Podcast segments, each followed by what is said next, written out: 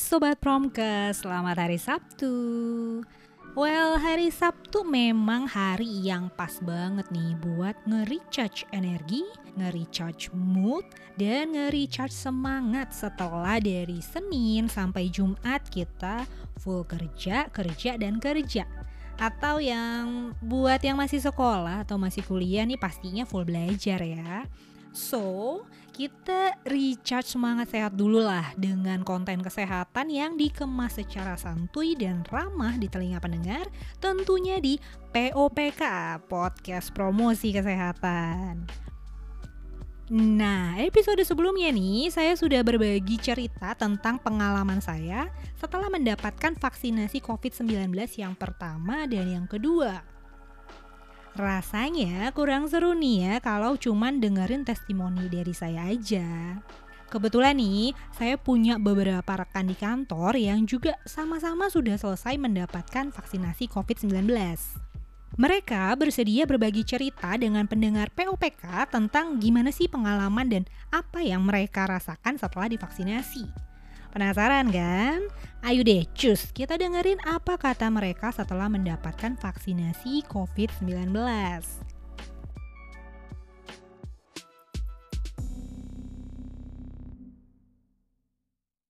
Selamat malam, e, perkenalkan nama saya Priti Syafira, umur saya 25 tahun ke atas.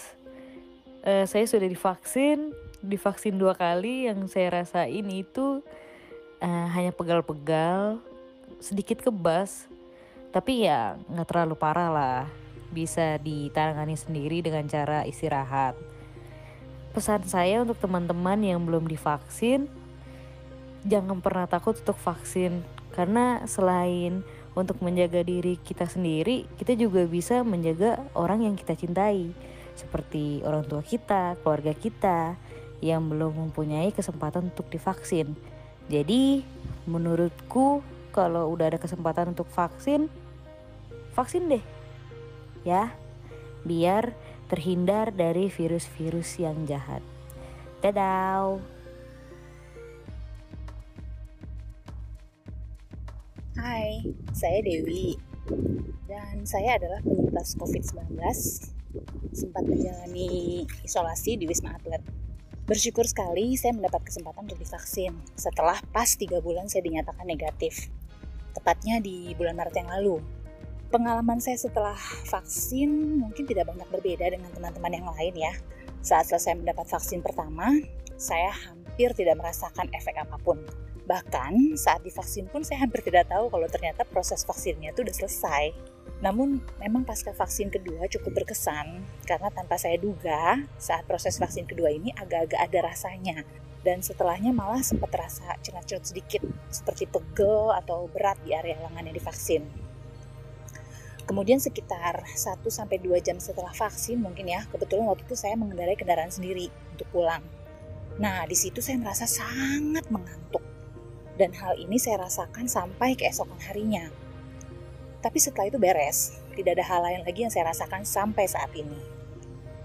Jadi kalau menurut saya pribadi dan menurut beberapa teman juga yang sudah merasakan vaksin sampai vaksin kedua, tidak perlu ada kekhawatiran bagi kita yang akan divaksin. Selama kondisi kita dalam keadaan baik, artinya sehat, fit, dan lolos dari tahap screening, tidak ada yang perlu dikhawatirkan kok. Mungkin untuk antisipasi, sebelum vaksin usahakan kita istirahat yang cukup dan sesudah vaksin jika memungkinkan baiknya kita beraktivitas atau bekerja dari rumah saja. Ya, supaya menghindari seperti yang saya alami tadi, mengantuk atau mungkin ada rasa yang lain gitu. So, teman-teman, gak ada yang perlu dikhawatirkan. Yuk, kita vaksin supaya kita tetap sehat dan fit. Tapi, walaupun sudah divaksin, tetap lakukan protokol kesehatan ya. Salam sehat. Halo, perkenalkan saya Risa, umur saya 28 tahun, saya ibu bekerja dan juga ibu menyusui.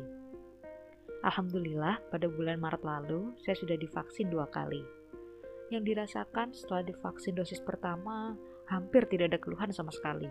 Namun di vaksin dosis kedua, yang saya rasakan setelah vaksin, ada rasa pegal-pegal di area lengan bekas suntikan. Lengan juga terasa lebih berat.